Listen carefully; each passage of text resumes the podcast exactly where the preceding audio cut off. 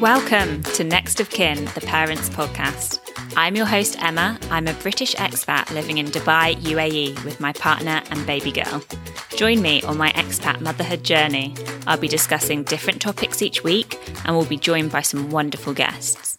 Now, if you're a mum, you're short on time, so let's jump right in. Hi, and welcome back. I am back to recording at home for this episode. I'm actually recording completely out of sequence now. I'm having a super podcast heavy two weeks. Last week I recorded with Nikki, the Scottish Soul Sister, which I'm sure you've probably already listened to that episode. But personally, I've been replaying different sections from that conversation and referring back to it myself. So I'm so super grateful to Nikki for coming on. We also really need to convince Nikki to have her own podcast because I would absolutely love that. I also recorded as a guest on the Buyer to Badass podcast, which will actually it'll be out now when you listen to this. So if you want to go and hear a little bit more about me, about my background and what led me to quit my job and start next of kin, then do go ahead and listen to that. I'll link all of these kind of things that I'm mentioning today in the show notes. Tomorrow, I will be recording with Lisa from Lullabies, which will go live before this episode. I am just her perfect client right now. I'm literally frazzled. I am exhausted, but I still wanted to pop on and record another episode for you today in advance because next week we'll be heading back to the UK. So I doubt I'm going to have a spare minute to even sit and record, let alone edit anything for you. And to be honest, today I just felt like recording. So this might be a very quick episode, more of a check in, but let's see how much I ramble on for you. Firstly, I think we need to discuss is there anyone else here with an eight to 10 month old right now? And how are you holding up? this phase of babyhood is absolute chaos. Another sleep regression, because as if we haven't already had a million of those to this point, and now that Bonnie is crawling and getting about so quickly, the age old saying of you can't turn your back, all of that, yeah, it's so true. Oh my goodness. When I put her down, I obviously put her as far from danger as possible. I turn to pick something up. By the time I've literally turned back round, she's depotted a plant. There's dirt everywhere. it's crazy. And something I find really funny about this stage too is how she's like, right, I have mastered crawling onto walking. She just wants to be vertical at all times. If I go to put her on the floor, she'll be straight backed, like, great, thanks, mum. Just put me here, put me on my feet. Hun, you can't even walk. You're going to stack it. Like, please bend in the middle. I also made a real mum faux pas recently as well. We went out for lunch and I felt really guilty that we're sat here having a lovely dessert and she can't have any. So what would be the harm in giving her like a tiny bit to taste? and my goodness, the sugar high. She was screaming for probably an hour at the top of her lungs in her little baby carrier on daddy around Dubai Mall. People were genuinely looking around thinking, who is torturing that child? And then they'd see this cute, happy as Larry little baby kicking her legs, but she's red in the face because she's squealing at the top of her lungs. So if you're currently parenting a little rascal, please hang on in there because I am right there with you.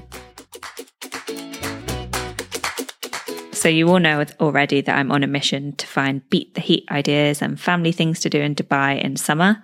And this has admittedly been a little bit thwarted by a baby who hates dark rooms. She's been like it since she was born. It makes absolutely no sense. I'm pretty sure my womb is dark, right? so, with those failures at bowling, at Sharjah Arabian Wildlife Park behind us, I decided to keep things quite simple this week. I'll tell you what was on my list so that you can check it out if you feel like it. We were going to do the Sharjah Rain Room, we were going to go to an aquarium. There's the cheaper one in Sharjah. We were going to go to Museum of Illusions. No idea if that would be dark, but I'm pretty sure she'd hate it, wouldn't she? So this weekend, we decided to keep things simple. Saturday morning, we spent at Fia Fia in DIFC, which is actually really great for babies her age because they can go for free. And then on Sunday, we decided we fancied a roast. I know I just said we're going back to the UK in literally a week, but well, clearly we couldn't wait. I feel like such an uncultured Brit abroad when we go for a roast here. But there we go. We needed a roast. We're true Brits. So we head over to the Great British Cafe in Jumeirah Golf Estates. and it was all lovely. We had a lovely roast. The cafe was nice. The staff were lovely and didn't mind that Bonnie obviously left the place in an absolute mess. Bonnie was very complimentary about her Yorkshire pudding, and weirdly, she loved the red cabbage. Thought she would be more of a mashed potato kind of girl, but she really enjoyed her cabbage. So there we go. They even have the, well, they had a lovely Victoria sponge, which I had, uh, but something I didn't try was they have like the school cake, you know, the sponge with the like layer of sprinkles on top. So I thought that was quite funny, very British. The best bit though is that across from the cafe, they have a kids' play area and it is the stuff of kiddie dreams. Maybe because we were there in summer, but it was absolutely empty. No one there at all the whole time we were there and it's got like your typical soft play, a little bit for toddlers, etc. But then they have this toddler high street. So they have a shop, a post office, a vets, and all these little shops that like double story as well. And if I was a kid, that's well, when I was a kid, that's the stuff of my absolute dreams. Just role play all day in there. You'd have so much fun. Bonnie is only nine months old, so obviously I haven't been dragged to Kidzania yet, but I imagine this is like a very chilled out version of that. So the little ones can play pretend. And I actually genuinely can't wait to take Bonnie back in a couple of years when she's big enough to enjoy it. It's not a super new idea for you of something to do to beat the heat, but I had to give them a shout out because I thought that was fab. On the business side of my life, we're still at sampling stage right now, but I do love this stage. It's super exciting. Actually, the latest round I received had so many cute styles. None of them fit at all. the fit was so off, but I would really prefer that they come in looking cute and then the fit just needs to be adjusted. Then they all arrive in perfect fit condition, but be disappointed that the designs didn't actually look right in real life. So I'm happy, we'll figure it out.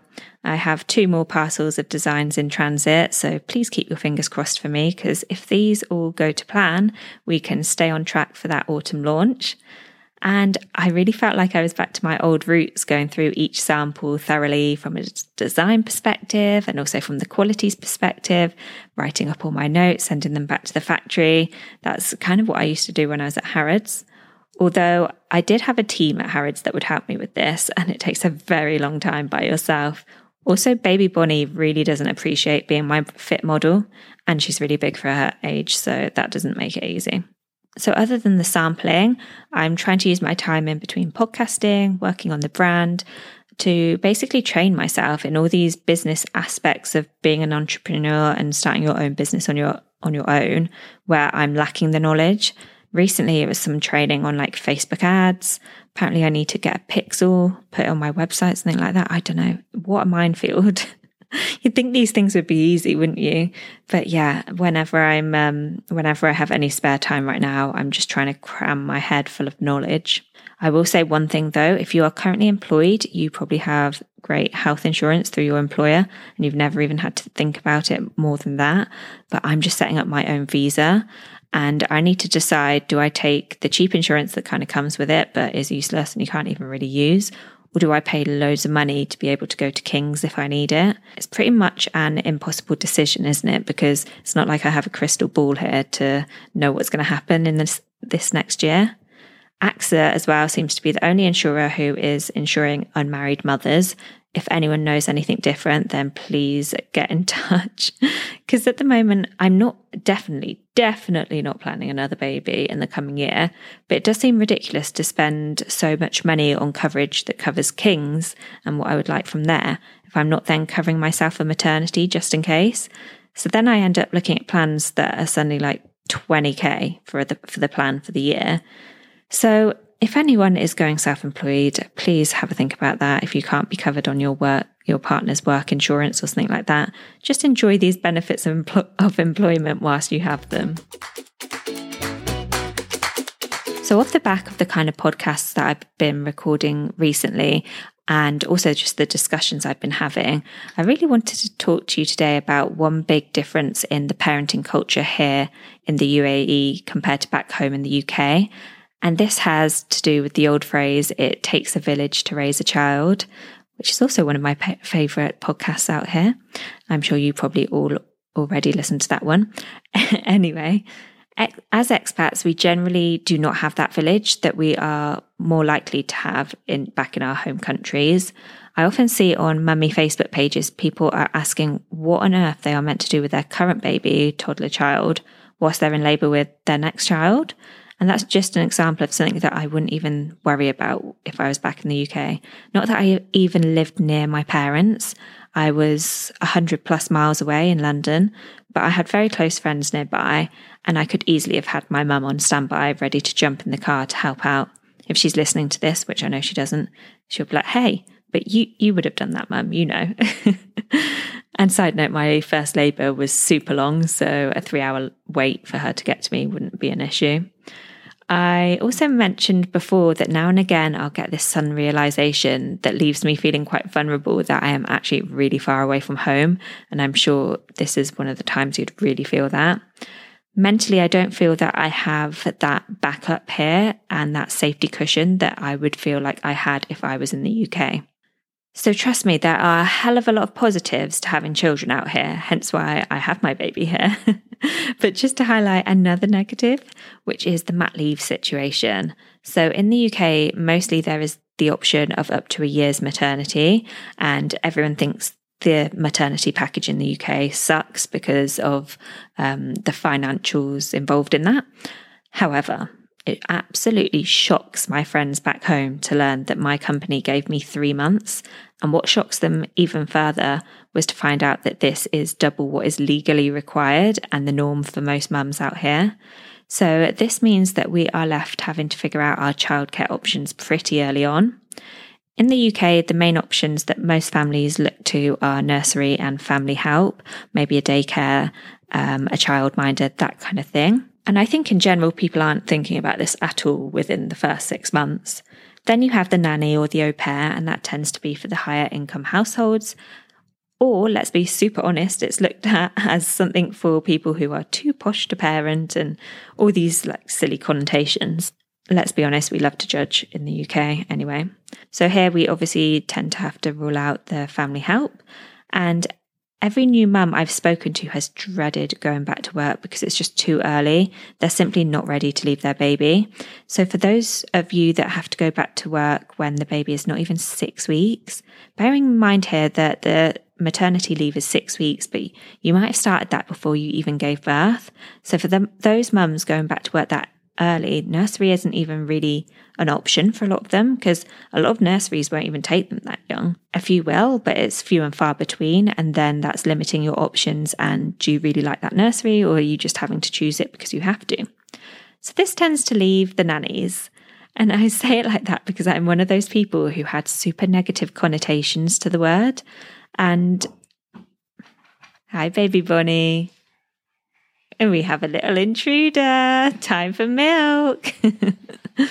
okay, sorry guys. Uh, for continuation purposes, I will tell you that I've just had a little lady come and visit me for milk. Not sure why she needed milk again, but we did have vaccines this morning. Actually, she's been fine for vaccines. So if anyone's getting nervous about vaccines and teething. She was absolutely fine with teething and vaccines. So do not worry about those things. But it does give her a bit of a free pass. Just have her milk all day. So sorry about that if I now sound completely different. It also means that we have a house full of people. And so it's probably going to get a little bit noisy.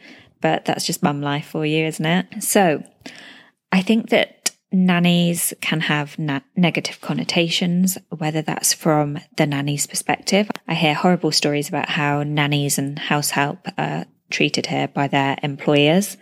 And I also hear horror stories from the other side of basically bad nannies. So I just wanted nothing to do with this nanny culture. I didn't want to get involved in it at all. I guess I was probably more team nursery I mean, let me take you right back to the beginning. So before I even had Bonnie, I went to visit the local nursery and they actually laughed at me because they were like, so how old's your, your baby? And I was like, um, and she went, it's this, you're not coming to visit for the baby that's in your tummy, are you? And I was like, uh, yeah. I was like, I just need to know. I need to get a vibe. And, um, I felt fine about it. Honestly, I felt fine. I was still pregnant. I didn't have the baby. I said to them I'd sign up they told me to come back in January and I'd be all good to sign up. So January rolls by. At this point, I've had the baby. She's what, two months old, or maybe three months in January.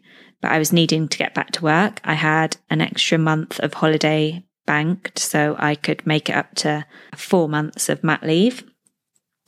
But I go to sign her up and the nurseries are full. and they had actually already told me that it doesn't get full for their baby age, but just so happens that it was full. I guess everything happens for a reason. Anyway, we went and visited again because my partner hadn't been with me before and I just didn't feel right about it at all. We went to another nursery that did have space and again, I didn't feel right about it but I didn't feel right about childcare in general at that stage. She had, you all know that she's a Velcro baby anyway. So she'd been attached to me for three months of her life. And I'd been with her all day, every day, looking after her. I was really happy to just stay at home and be with her. Now, looking back, if things hadn't have changed, I think I could have lost my mind because she also hated the car. So we weren't really getting out and about. And especially over summer, like we really wouldn't have been able to do much. So I could really imagine me losing my marbles quite quickly, not having any help or any break at all. What ended up happening was work demanded I definitely needed to go back. I couldn't keep putting it off. I did put in another month unpaid. So that brought me up to nearly five months. So quite a long time in UAE standards anyway. However, if I'd gone back before then, they would have wanted me to travel straight away. So I kind of needed to take the month unpaid because I definitely could not be traveling. So it came down to nannies, basically. I needed to make the decision. And we realized that with both my job and Rich's job at the time, we could work from home quite a lot. So why not have a nanny? And at least that way she can still continue breastfeeding and all of these things. Um, also, because as you know, she wasn't taking a bottle. And I'm sure that if we sent her to nursery, they would have found a way to get her to take a bottle, or she would have just protested. And as people say, they then just reverse cycle and don't drink during the day and drink at night. But it is what it is if that's what you've got to do, right? But seeing as we were going to be working from home a lot, it made sense that we could get a nanny and we could have a bit more trust because we would be here. It's not like we have a big apartment, so we would be pretty much on top of each other and know what's going on. What I will say is different is that when we were interviewing people, there's obviously different personality types, but we found a lot of the nannies were very shy and quite hard to really get to know during an interview stage. They don't necessarily play to their strengths. And I guess that's because I'm coming from an industry and a background where when you're interviewing, you're really being quite ballsy and talking up all your experience and really going for it and trying to get good salaries and all this kind of thing. Whereas every single nanny that I interviewed, when I asked them what salary they wanted, they'd just say, Oh, that's that's up to you, mum, which seems just crazy to me, right? seems crazy. But also a few more things about nanny culture here that I found difficult. Firstly, the salary, because I think you technically only have to pay them 1,500 a month, which is madness. And that is for six days a week. So just one day off, working 12 hour days. Again, that is not okay. So for me, I know like other people do that and that's their business. But for me, I could not have someone around my child that is not getting a lot of time off. So we just wanted to do working hours Monday till Friday. And we wanted to pay them what we saw as a fair wage. Here it's very common to have live in help. And we went for live out because we personally just couldn't get our heads around live in and we didn't have a spare bedroom. So that one was off the table. I guess if we were in a villa, would I prefer live in help?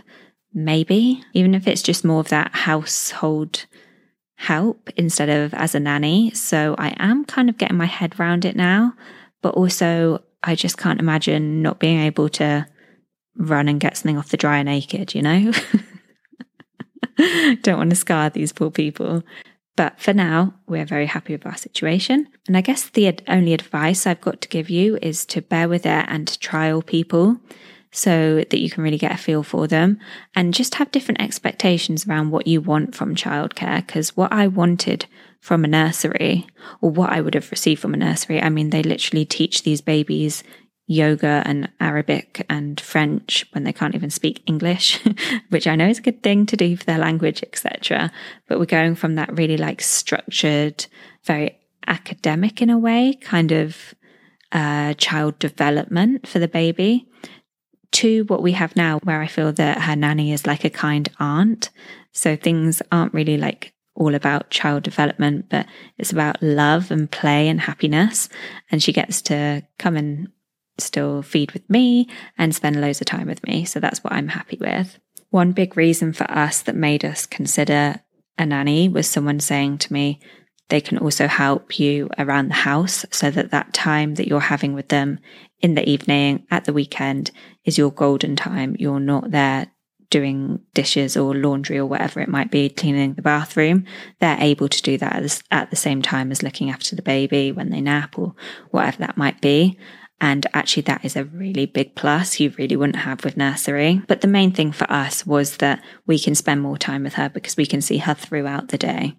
I have really good friends, a few really good friends in the UK who are nannies, and they are so skilled. They really know all the Montessori or the, they're really clued up on child development, basically. And they are paid accordingly for that, right? So, underline here is that nannies in the UK are expensive, but they're super skilled. And that's not necessarily what you're getting here. So, if you want that kind of nanny, obviously you can pay for it, or you can train up your own. So, for example, first thing I did was send off my nanny to get first aid training because there's no chance you're being around my child and looking after them if you're not trained on something as basic as first aid. But there's also other courses that you can send them on and teach them yourself. Just make sure you've got a nanny that's really open to doing things in different ways um, and you think will fit in with your lifestyle, I guess, and your personalities. So that's kind of the nanny culture here. I still feel a bit uncomfortable if I ever mention that we've got a nanny on Instagram or something like that, because predominantly the people looking at that are people back in the UK. And so they have their predetermined ideas of what that means. A, maybe I don't want to parent my child. B, we have tons and tons of money. And that's just not true. The whole reason that we have a nanny is so that we can be here and a lot more present with Bonnie. And it's working well for us so far. So, nanny culture, housekeeper culture, help around the home. The reason it's so prevalent here is because we don't have that village. We're just going to burn out. I would have completely burnt out if I hadn't got this help. There's no chance that I would be in this position now with next of kin, etc without the help from this nanny. So that's my very scattered thoughts about the nanny. And maybe I've given you a, th- a, few things to think about. Or maybe you're totally thinking, no, I'm not happy with this. I want to go down the nursery route, which again is super valid. And there's some really fabulous nurseries out there. I personally still really want her to go to a nursery at some point, maybe when she's like two years old, go and learn some baby yoga. some French, some Arabic. So I'm not anti nursery in any way. I think it's going to be great for her. But hopefully, I've given you a little bit of food for thought and explained, I guess, nanny culture if you're someone who doesn't already live here. Okay, so let's get into our last segments for the episode. Firstly, our Mum-llema. This week, I want to ask you do you have any tips for keeping the baby cool in the car during summer? So, any particular products or anything that you do to cool the car?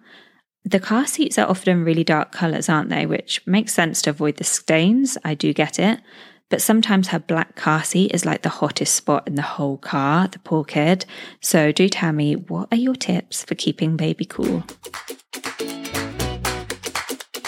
Now, pregnant ladies and mums of littles, I have the best recommendation that I think I will ever give on this podcast today.